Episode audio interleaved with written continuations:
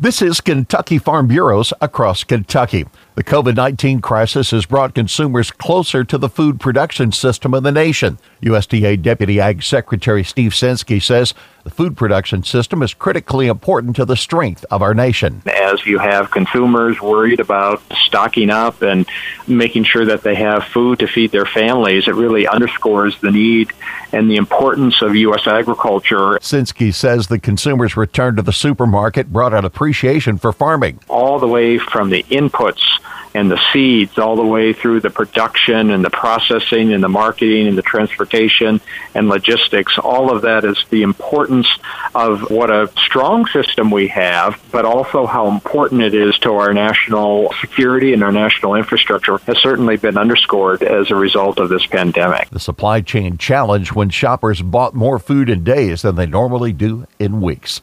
This is Across Kentucky.